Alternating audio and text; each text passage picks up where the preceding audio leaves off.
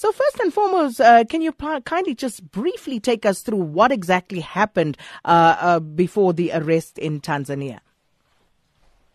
All right. So, um, last week, my colleagues were in Dar es Salaam um, to hold a strategic clients there.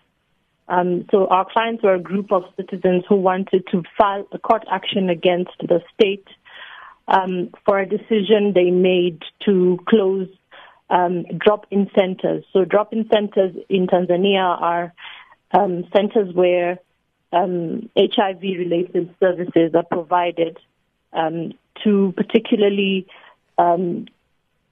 people who are at risk of uh, of getting HIV. So particular groups of people, um, sex workers, persons who are using drugs and the like.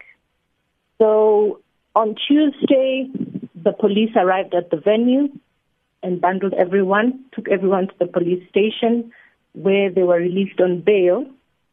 And um, the condition of the bail was that they had to report to the police station every morning, Tuesday, Wednesday, Thursday as well. Friday, when they went back to report to the police station, they were informed that the bail had been revoked and were being taken into custody. So at this point, they were informed that a new investigation is starting, and on that basis, the bail is being revoked. They have been in custody since. Have they been charged at all? And uh, if so, what are the charges? No, there are no charges leveled against them. So what the Tanzanian did is the police commissioner went and held a press statement, a press conference on Wednesday, where he alleged that they had been arrested for having sex in a hotel, which is just absurd. Um, they hold them while they say they're investigating, but in actual fact, there's no offense that has been committed by our colleagues, and they are being unlawfully and arbitrarily held in detention.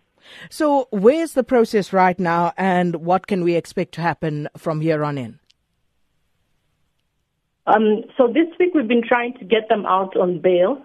Um, these efforts have not been fruitful so far. We are now looking at filing an application um, for habeas corpus to force the police to bring them before a court and either charge them or explain why they are continuing to hold them in custody.